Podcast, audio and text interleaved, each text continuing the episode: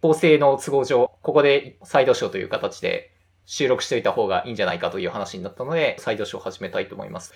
話したいことは2つあって、あの、1つは、まあ、和田さんがちょっとコンサーの話もうちょっとしたいっていうのがあったんで、それと、あと、それからあの、僕が話しきれなかった語言語の話をちょっと、あの、したいと思います。で、じゃあまず、コンサーの話からしますか。コンサンの話って、自分がどうコンサン使ってるかとか、なんでコンサンが出てきたかみたいな話と、コンサン自体は、DHH は、モデル間の重複どうするみたいなので、サービスオブジェクトに出しましょうみたいな話が出てきた時に、いや、コンサンでできるよみたいな感じで出てきたんでね、確か。あー、その記事、あの、あります。あったよね。あの、貼っときます。弊社ではこうやってるよみたいな感じで、さらっと、あの、ベースキャンプではこうやってるみたいな話が出てきて、で、 Rails のロードマップって、 Basecamp のロードマップと nearly equal なので、だから Basecamp Way っていうのが、あの、 Rails Way として乗ってくるというところもあり、で、それで良かったし、それではダメなところもありみたいな感じで、ともあれ、 lib の下にモジュール切って、で、それを include してみたいなことをやっていたところが、そうじゃなくて、もうちょっとカジュアルにモジュールが使えるようになったって意味だと、 Concern はありがたかったんですよね。それまでって、モジュールを定義して、で、self.included というクラスメソッドを定義して、 include フック書いて、で、クラスメソッドっていう内部モジュールを定義して、それをクラスに extend させてとかいろいろやってましたよね。初期の Ruby イディオムみたいなやつで、あれやって、俺手はすげえなと思いながら、割と決まるとかっこいい、かっこいいというか気持ちいいみたいのがあって、サクッとやってたけど、結構ハマりどころがあって、モジュールからモジュールがさらにインクルードされて、そこからさらにインクルードされて、で、リニア化すると複数のモジュールが、同じモジュールが違うディペンデンシーパスで入ってる時に、うまくそれが管理できないみたいな難しさがあったりして、自分で定義して自分で使うみたいなレベルだったら、そんなに問題にはなってなかったんだけど、多くのものがモジュールとして切り出されて、互いに読み込まれるようになってきたら結構意外とハマるなって問題が出てきたので、Rails でモジュールがインクルードされた時に、オブジェクトの振る舞いを拡張していく仕組みにちょっと手を入れて、交通整理をしたんですよね。で、その結果、 Concern モジュールは、下々の一般プログラマーである私たちの予想する動きになったというか、まあ、要するに、インスタンスメソッドこう書いといたら、スパッと入って動いてほしいし、クラスメソッドこう定義したら、これはクラスメソッドになってほしいな、みたいな感じの直感的な動きになったというような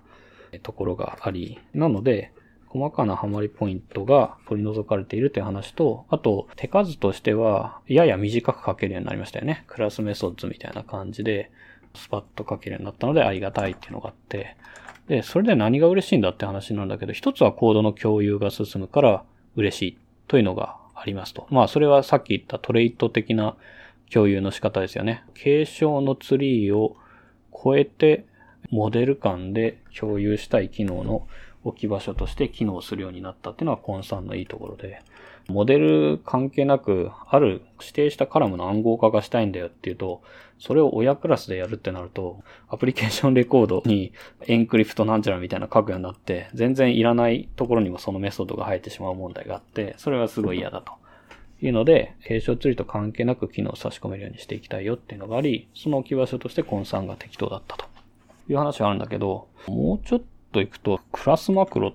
メタプログラミング Ruby という本には、クラスマクロと書かれてるんだけど、Ruby とか Rails で言うとクラスの字の文に書く命令を自分で定義できるっていうのがとっても大きいよなと思っていて、Rails の話で言うとどういうものかっていうと、belongs to とか has many とかって、あれってメソッドですよね、中身はね。クラスのプライベートメソッドとして実装されているはずですね。そうですよね。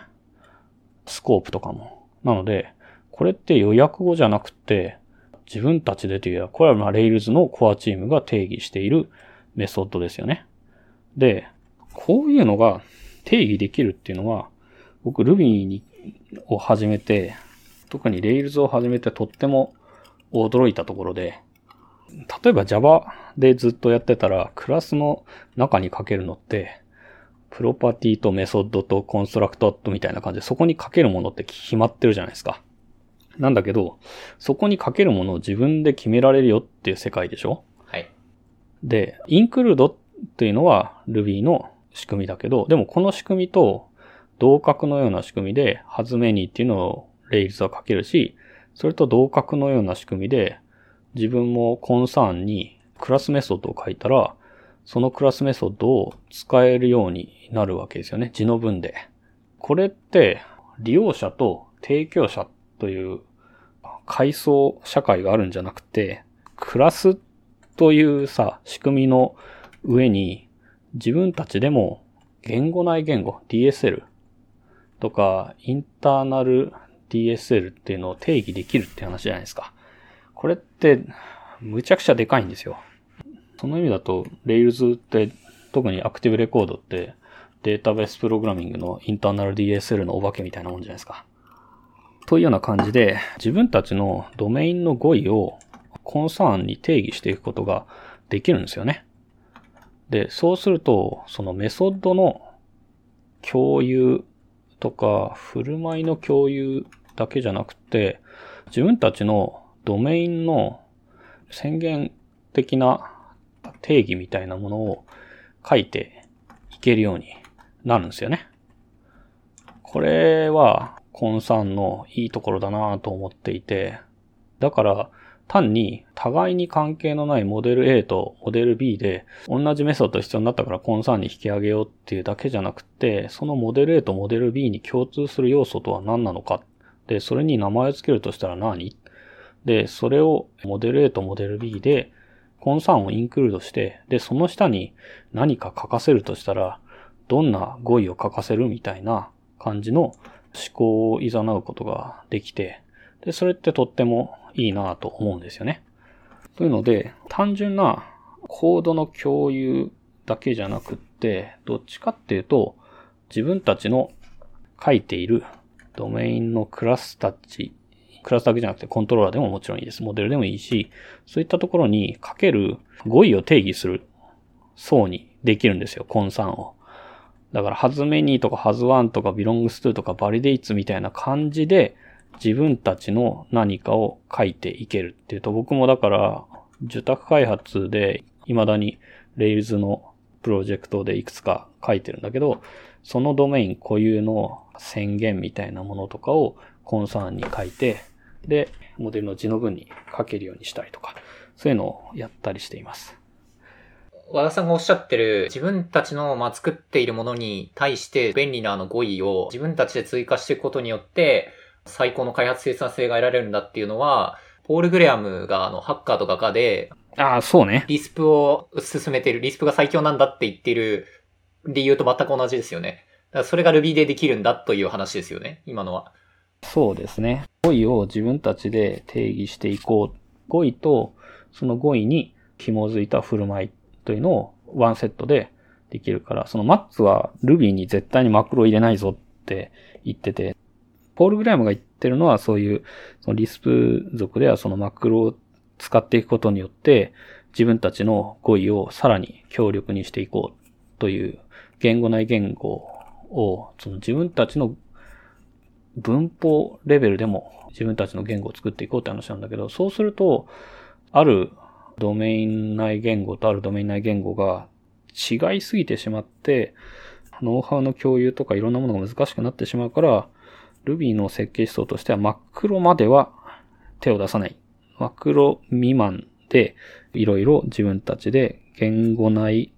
DSL というものを育てられるような仕組みを育てようという感じにのバランス感を狙ってるんですよね。だから、モジュールに対して、モジュールというか、クラスとか、例えば Ruby でも私たちが日々、まさに暮らしていくところがクラスだとすると、そこに語彙を与えていくというような仕組みを作っていこうという場として、モジュールで語彙を追加していくって話になって、で、それをレイルズ的なうまい共通の置き場所みたいにして落としどころをつけたのがコンさんっていうことなのかなと思ってて、割とだから、他の言語で言うと、アノテーションとか、デコレーターみたいな。デコレーターって、Rails のデコレーターとは別物で、Python とか、TypeScript のデコレーターみたいなやつで、要するに、あやっぱアノテーションみたいなやつですよね。PHP にもアノテーションあるよね。特殊コメントみたいなやつですよね。そうそうそうそう。そう。要するに、メタプログラミング的な意味だと、メソッドに追加の意味を与えるとか、そういったところが、そのアノテーションとかデコレーターのメソッドの本文とは離れた形で機能を追加したりとか、あるいは、えっ、と、要素をマーキングしたりとか、そういったところなんだけど、Ruby におけるそういう役割を果たすのが、例えば自分たちで定義していくクラスマクロと、クラスマクロっていうのはメタプログラミング Ruby っていう本の中のパターン名なんだけど、要するに、あの、ハズメニーみたいなやつですよね。ハズメニーみたいなやつを自分で定義していくというところなので、まあ、だからアノテーションを定義するみたいなやり方なんですよ。で、そうなってくると、コンサーンっていう名前が実はすごく輝いていて、コンサーンって関心事、関心事のことで、で、コードを書いていく上で、保守性を落とさずに頑張っていくための大事な考え方として、主な関心事と、そうではない関心事っていうのを分けてプログラミングしていくっていうのがとっても大事なんだけど、えっと、よくそういうやつのことを横断的関心事、横断的関心事と言ったりするんですね。それのことをクロスカッティングコンサーンと言います。で、そのコンサーンを分けて定義できるようにする。で、コンサーンを分けて定義したものを宣言的に自分たちのコードに対して適用できるようにするっていうのは、これ、自分たちのコードをごちゃつかせないためにすごい大事な仕組みなんですよ。で、そうなってくると、クロスカッティングコンサーンって、とか、アスペクト思考プログラミングとかって、ログとトランザクションしか使わないんでしょみたいな話になってくるんだけど、そんなことなくっていろんなもんに使うんですよね。で、そのいろんなもんに使うというところを自分たちで合意を宣言できるようにしていくっていうのは、これとても大事な仕組みで、プロジェクトでめっちゃ達人的なアーキテクトがアノテーションを定義してみんなそれを使っていくみたいな感じじゃなくて、リファクタリングの過程としてコンサーンに出していき、で、それを宣言的に自分たちで使っていけるようにする。だリファクタリングの一過程としてメタプログラミングっていうのが、割とカジュアルなメタプログラミングっていうものが、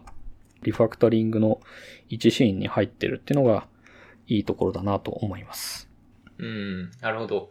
処理を共有するっていうのを、まあ書きやすくしたっていうだけではなくて、Ruby の性質上、クラスのメソッドでその DSL みたいなものを定義できるっていうところをさらにやりやすやりやすくしたことによって、ハズメニーみたいなものを自分たちで作れるっていうところに結構意味があるんじゃないかということですかね。そうそうそうそう。普通に手に届くところにメタプログラミングがいるっていうのはいいところだなと思う。レールに乗ったっていうのはそういうことですよね。そこまで深く考えたことなかったですけど、確かに言われてみればそうだし、僕もそういう目的でコンサーンは結構使いますね。要は宣言的な DSL を作っちゃうんですよ、もう自分で。で、それがコンサーンに定義されているっていうのはよくやるなよくやりますね。確かにと思いました。わ、すごいいい話が聞きましたね。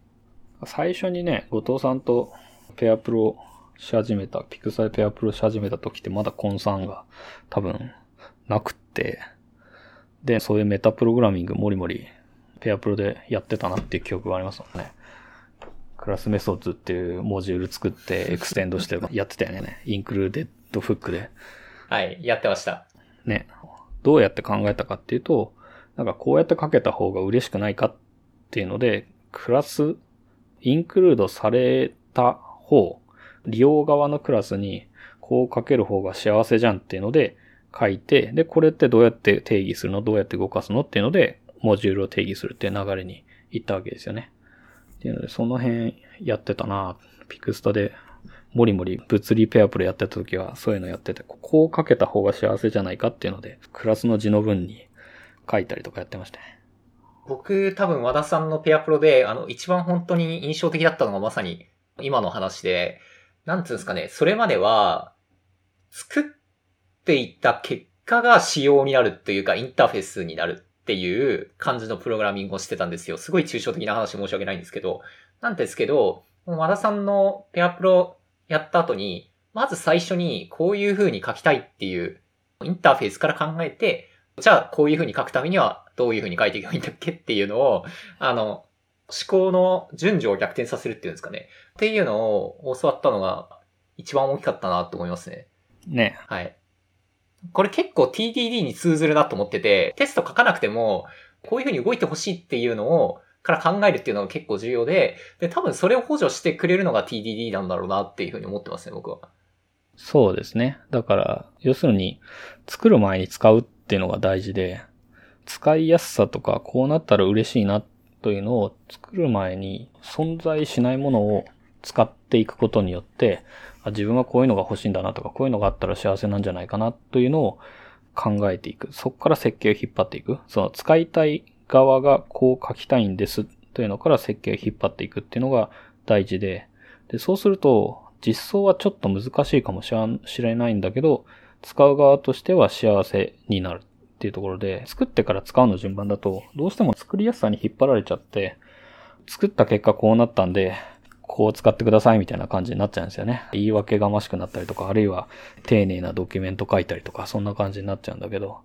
そうじゃなくて、本来そもそもこう使いたいんですとか、こうなったら嬉しいんですみたいな。で、作り方はわからん、後から調べるみたいなモードからまずスケッチレベルで設計を引っ張っていくっていうのは結構ペアプロとかでもやってますよね。設計相談とかも受けるときも、そもそも返答がどうなったら嬉しいのとか、どう書いたら嬉しいと思うとか、そういう質問に質問で返すみたいな感じになりますもんね、一番最初って。それは僕、和田さんがいない時も和田ゲーと呼んで再現してました、他の人に。ああ、懐かしいですね。はい。じゃあまあ、これで1個目終わりで、あとちょっとご覧の話をちゃちゃっと言って終わりにしたいと思うんですけど、本編でクラスの役割3つありますよねっていう話をしましたと。で、それは1つは生成器としての役割。もう1つは仕様としての役割で、まあ最後は再利用の単位として。という感じだったんですけど、Go すげえなっていうふうに思うことが、今言ったあの役割一つ一つをちゃんと分解した上で、それをクラスを使わない形で再構成してるっていう、すごい匠の技だなというふうに、あの、思ってるんですよね。てか、あの、ここを作った人の名前なんでしたっけ？なんちゃらパイクさん。ロブパイクとか、まあ何人もいますけどね。そうですよね。彼らはもう言語設計ベテラン勢なんで、当然といえば当然なのかもしれないんですけど、いや、本当にすごいなっていうふうに思ってて、どういうことかっていうと、まず生成器としての役割としては、データとかの初期化の処理とか、あの何がそもそもデータとして用意されてるかみたいなのは、あの、構造体の定義時に書くじゃないですか。で、それにどういうメソッドが紐づいてるかっていうのは、あの、レシーバーを指定した形でメソッドが書けますよね。関数が書ける、書けるじゃないですか。まあ、それで定義されて、で、あとそれからそれをあの初期化するときに、例えば関連であの new なんちゃらみたいな関数を書いて、で、それで構造体のポインターを返すみたいなのよくやりますけど、この中でそのデータをまあ初期化するみたいな。で、これやれば別にクラスのコンストラクターとか関数を定義しておく場所みたいなっていう、そういう役割いらないよねっていうアンチテーゼ的なのがまず一個と、まあそれからまあ仕様としてはあれですよね。データは構造体のプロパティだし、どのメソッドが呼び出せるかっていうのは、そのさっきも言いましたけど、定義するときにレシーバーを指定するんで、そのレシーバーを指定された関数があれば、それを呼び出せるし、なかったらそれはコンパイルエラーになるっていう感じになるんで、まあ仕様としての役割も果たしているし、あとそれから再利用の単位、これが一番面白いと思うんですけど、継承ないじゃないですか。クラスがないんで。なんで、どうしてるかっていうと、これ多分僕、ストラクトエンベディングだと思ってるんですよね。対応する機能が。Go を知らない人に何かと説明すると、構造体のプロパティに別の構造体を埋め込むことができるっていうのがあって、で、これやると何が起こるかっていうと、例えばあの、風にバーっていうのを埋め込んだ時に、バーのメソッドを呼び出すときに、そのメソッドがバズだったら、foo.bar.buzz っていう感じで呼び出したりとか、プロパティも同じですよね。foo.bar. そのプロパティ名みたいな感じに呼び出さないといけないと思うんですけど、それを一個ショートカットして、foo.buzz とかっていう形で呼べるようになるっていうような仕組みがあると思うんですけど、これって何やってるかっていうと、継承じゃなくて、ハズア関係にして、かつ、それをショートカットして呼べるってことはどういうことかっていうと、デメテルの法則に自然に従う形になるという、その二つを同時に満たしてるんですよ、このストラクトエンベディングは。っていう風に捉えたときに、うわ、これは巧みだなっていう風に、ちょっと感動した時があって前。なんで、A 社で Go を使ってるわけじゃないですけど、Go ってこう、うまく設計されてるなっていうふうに思ったので、その話をしたかったって感じですね。これは、なので、クラスという概念が全体を制圧したのはんででしたっけっていうのが2000年代の言語のシェアによるものなんじゃないかっていうような話をちょっと個人の話としてしましたけど、そうしてきた時に2010年代の言語ってクラスってというキーワードとかクラスという概念ってだんだん脇の方に寄ってってるんですよね。Go って2010年代の言語のイメージだけど、実は2009年確かなんだけど、まあイメージ的には2010年代言語なんでね。で、Go とかラストとかは、クラスがそもそもなくって、あと継承も考え方変わってるんですよね。で、特に Go は、それまでの10年で大事だったもののうちのいくつかは、ちょっと再考を要するんじゃないか。もう一度考え見直し、直してみてはどうかというような考え方に、えよって立っただいぶ opinionated な言語で、で、何々っていいと思ってたけど実はいらないんじゃないのとか、メリットもあるけどデメリットも結構あるんでないの？というような問いかけに満ちた言語なんですよね。で、何々っていらないんじゃないの？の、いらないんじゃないのリストの中の一つに、継承が入ってるんですよね。継承って、メリットももちろんあるけど、デメリットもでっかいよね。だからこの際やめてみませんかと。いうような形で提案をしてくるという感じなので、Go には継承がない。じゃあ、どうすんのよって言うと、インターフェースも Go は部分的構造型？ストラクチュラルサブタイピングとよく呼んでいるやつですね。をベースに型が推論されていくので、もっと構造がフラットなんですよね。かつ、構造体を定義する、生成器としての役割、構造体と、あとは慣習的にニューなんちゃらみたいなファクトリーメソッドとかクリエーションメソッドをそれに合わせてつけるみたいなやり方とか。で、仕様としては、そもそも継承ベースではないし、ノミナルタイピングではないので、インターフェースとか、あるいは狭い、あるものに対して必要な狭い界面を与えればよい。というような考え方っていうのがある程度なされていて、ライターインターフェースとかね、とかリーダーとかライターとか、必要なもんだけ持ってくればいいみたいな感じになっていたり、あとは Go のポリシーとしては、角の中間層みたいなやつはいらない、もっとシンプルに書けばいいよっていうのがあって、じゃあ Go のプログラミングがインターフェースだらけになるかというとそんなことはなくて、必要なところにはインターフェースを書いて、いくけれども、そうじゃないところに関しては、別に直接の参照でもいいよねと。不必要な関節層を定義していくのではなくて、率直なプログラミングを行っていっても良いというような考え方にどちらかというと、シンプルめに倒しているので、なので結構ポリシーが違うし、何でもかんでもインターフェースに定義していこうというところに対して、インターフェースも定義できるんだけど、そんなにいっぱい使うわけではないみたいな一種意義を唱えているというところもあるので、面白いというところはあり。で、そういう世界において継承できないところに対してどうやって実装の単位として、再利用の単位としての構造体を使っていくのっていうと、構造体の埋め込みみたいなやつができると、コンポジションができるんですね。コンポジションってつまり、継承じゃなくって、委譲によってプログラミングしましょうねという、そのオブジェクト指向プログラミングの大事なところ、第2世代のオブジェクト指向プログラミング。だから、 GoF 以降のオブジェクト指向プログラミング。継承による再利用ではなくて、委譲による再利用を行いましょうと。で、委譲による再利用には、委譲しているという構造が漏れ出してしまいかねないという問題があるので、それがデメテルの法則違反と言われてるんだけど、それをこれは Go のランタイムがやってんのか、コンパイルやってんのか、どっちだっけ？あ、要するに、バイパスできるようになってんですよね。多分コンパイルの時にやってくれるのかな？っていうので、利用者側の方からは、あまり構造体の埋め込みをしているというのを意識しなくて良いようになってるんですよね。というので、それがいいところっていうのはありますね。いや、本当面白いなと思ってて、要は、継承で、その親クラスに定義されたあのメソッドを子クラスで呼ぶっていうのは、親クラス相当のオブジェクトを入しといて自分の中に持っておいて、で、えっと、それに対するメソッド呼び出しじゃないかっていうふうに異常してるわけですよね。だから、それで表現できるんじゃないのっていうふうに問いかけていて、まあ確かにそうだよな、みたいな。でしかも、あの、それがちゃんと、さっきも言いましたけど、自然とコンパイル時なのかわかんないですけど、バイパスするような仕組みになってて、よくできているなと思いますね。あとは、あれですよね。ラストもそうだし、Swift もそうだし、Go もそうなんだけど、最近の言語は、値と参照のセマンティクスを分けようとしてきてるから、要するに、オブジェクト思考プログラミングって参照によるプログラミングという側面が多かったんですけど、並行プログラミングとか、割と複雑めのプログラミングのデバッグの難しさとかバグはどこから生まれるかっていうと、状態の共有により生まれるというところが多くって、でそうすると、状態を共有する仕組みとしてのクラスとそのインスタンスっていうのが、全部それしかないんだったら、状態の共有がデフォルトになってしまって、で、わかりにくいバグをたくさん生んでしまうよねというところがあり、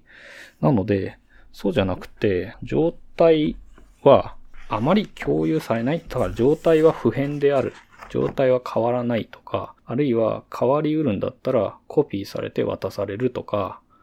そういうセマンティクスの方に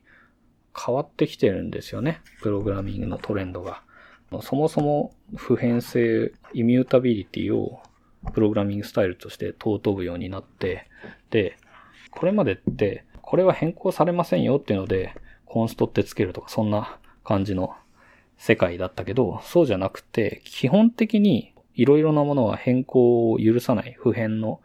ものになって、で、変更を許すやつだけ変更を許すよっていうマークをつけるという、だから軸足がちょっと変わってきたんですよね。最近。それはやっぱりプログラミングがとても大規模化複雑化して、で、そもそも予測可能なプログラミングは必要とされてきているとか、堅牢なプログラミングが必要とされてきているとか、そういったところが背景にあるので、そういうところもあり、そうすると、いろいろなものが入れられて、で、一括で管理できるクラスがあって、それのインスタンスを入手して、でそのインスタンスが参照によって使われていく。いろんなとこに渡されて使われていくっていうと、普通にいろいろ問題が起きてくるわけですよね。その状態の共有に基づいた問題が起きていってしまうので、これを防ぐためには、そもそも値として渡していくとか、コピーオンライトの仕組みで渡していくとかいう形で、手元の自分たちの目に見えているところのコードたちやデータたちを信頼している状態でプログラミングできるようにしようというような、そうでもないと安全なプログラミングってなかなかできなくなってきてるよねという感じの時代に突入してる、きてるのかなというふうに思いますよね。システムの大規模化と、あとそれからいろんなところで話してますけど、プロセッサーのマシン化の方向性が、まあそもそも並行じゃないとダメになったっていう。そうですね。並行処理の仕組みとかをま活かせるようにしていくように言語が進化していたっていうところもあり、あとは分散プログラミングとかをしていくために非同期処理とか、あるいは並行プログラミングというものが語彙としてプログラミング言語に求められるようになってきたんだけど、そいつらはそもそも難しいので、言語側をイミュータブル側に倒しておかないと、そもそもそういう仕組みの間違いにくい利用っていうのは難しいよねっていうところはあり、これはもう時代背景が変わったので、後発の言語の方が、まあ当たり前だけど有利なんですよね。時代は変わったので、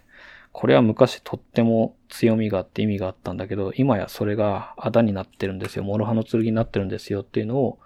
切り落とした形で始めることができるっていうのは、これはやっぱり当たり前だけど、その言語って広報互換性をとても大事にしなきゃならないので、昔とても良かったもので、今はあだにもなってきてるものを落とすわけにはいかないから、やっぱり時代が変わってきて、背景が変わってきたら、ある程度、言語の処理の重き、重いところっていうのも変わってくるっていう感じですよね。これはだから、いい意味でプログラミング言語が進化してきているということだと思います。わかりました。ちょっと余談なんですけど、全然別の角度からやっぱりちょっとクラスだと厳しいんすよっていうのが、この前の JSConf でちょっと発表があって、それも面白かったんで紹介しておくんですけど、ブラウザーに対して配信するときに、クラス使ってると、ツリーシェイキングの時に未使用のあのメソッドを落とせないっていう問題があって、ああ、なるほどね。これは今のツールチェーンだと、いろんなものが別々にこう、あの、AST 作って、で、これをやって消してみたいなことやってるじゃないですか。なんで、ツリーシェイキングするときに、型情報も参照できないんで、クラスでこのメソッド使ってないよねっていうのがわからないんですよ。なので、クラスの未使用のメソッドみたいなのは、そもそもそういうの作んだよって話ではあるんですけど、ライブラリーのクラスとかだったら、それってもう無理じゃないですか。僕らがコントロール不可能なんで。っていうのが、あの、そもそも削除できないっていう問題があって、それが、あの、関数とかだとわかる。リポートでわかるんで、あの、消せるよね。なので、あの、クラスではなくて、まあ、今の状況だと JavaScript の、特にフロントエンドにおいても、関数を使った方がメリットがあるのではないかみたいな発表があったんで、ちょっと、ショーノーツ貼っときます。なるほどね。それ、ES モジュールズで明示的に厳密にインポートしたやつしか使わないって判断できるからとか、 TypeScript でもそうだからみたいな、そんな話ですよね。確かにね、それはあるね。クラスを使ってることはわかるけど、そのメソッドをどれだけ使ってるかは、あの、よほど厳密に分析しないとわかんないもんねって話ですよね。ああ、そうですね。なんで、あの、 Rome とかは、あれ、もう全部一緒にやるぜっていう大統一ツールチェーンじゃないですか。あれだったら、あの、一回 AST 作って、その一個の AST を使って多分全部の処理が走るんで、そういう世界になったら多分いけるっていう話ですね。ただ今はまだその世界は来ていないという。できるかなうん。なるほど。いや、もしそうだとしてもできるかなっていうのはあるけど、なるほど。うん。じゃあ、そんなんすかね。はい。じゃあ、今日はこれで終わりにしたいと思います。ありがとうございました。はい、ありがとうございました。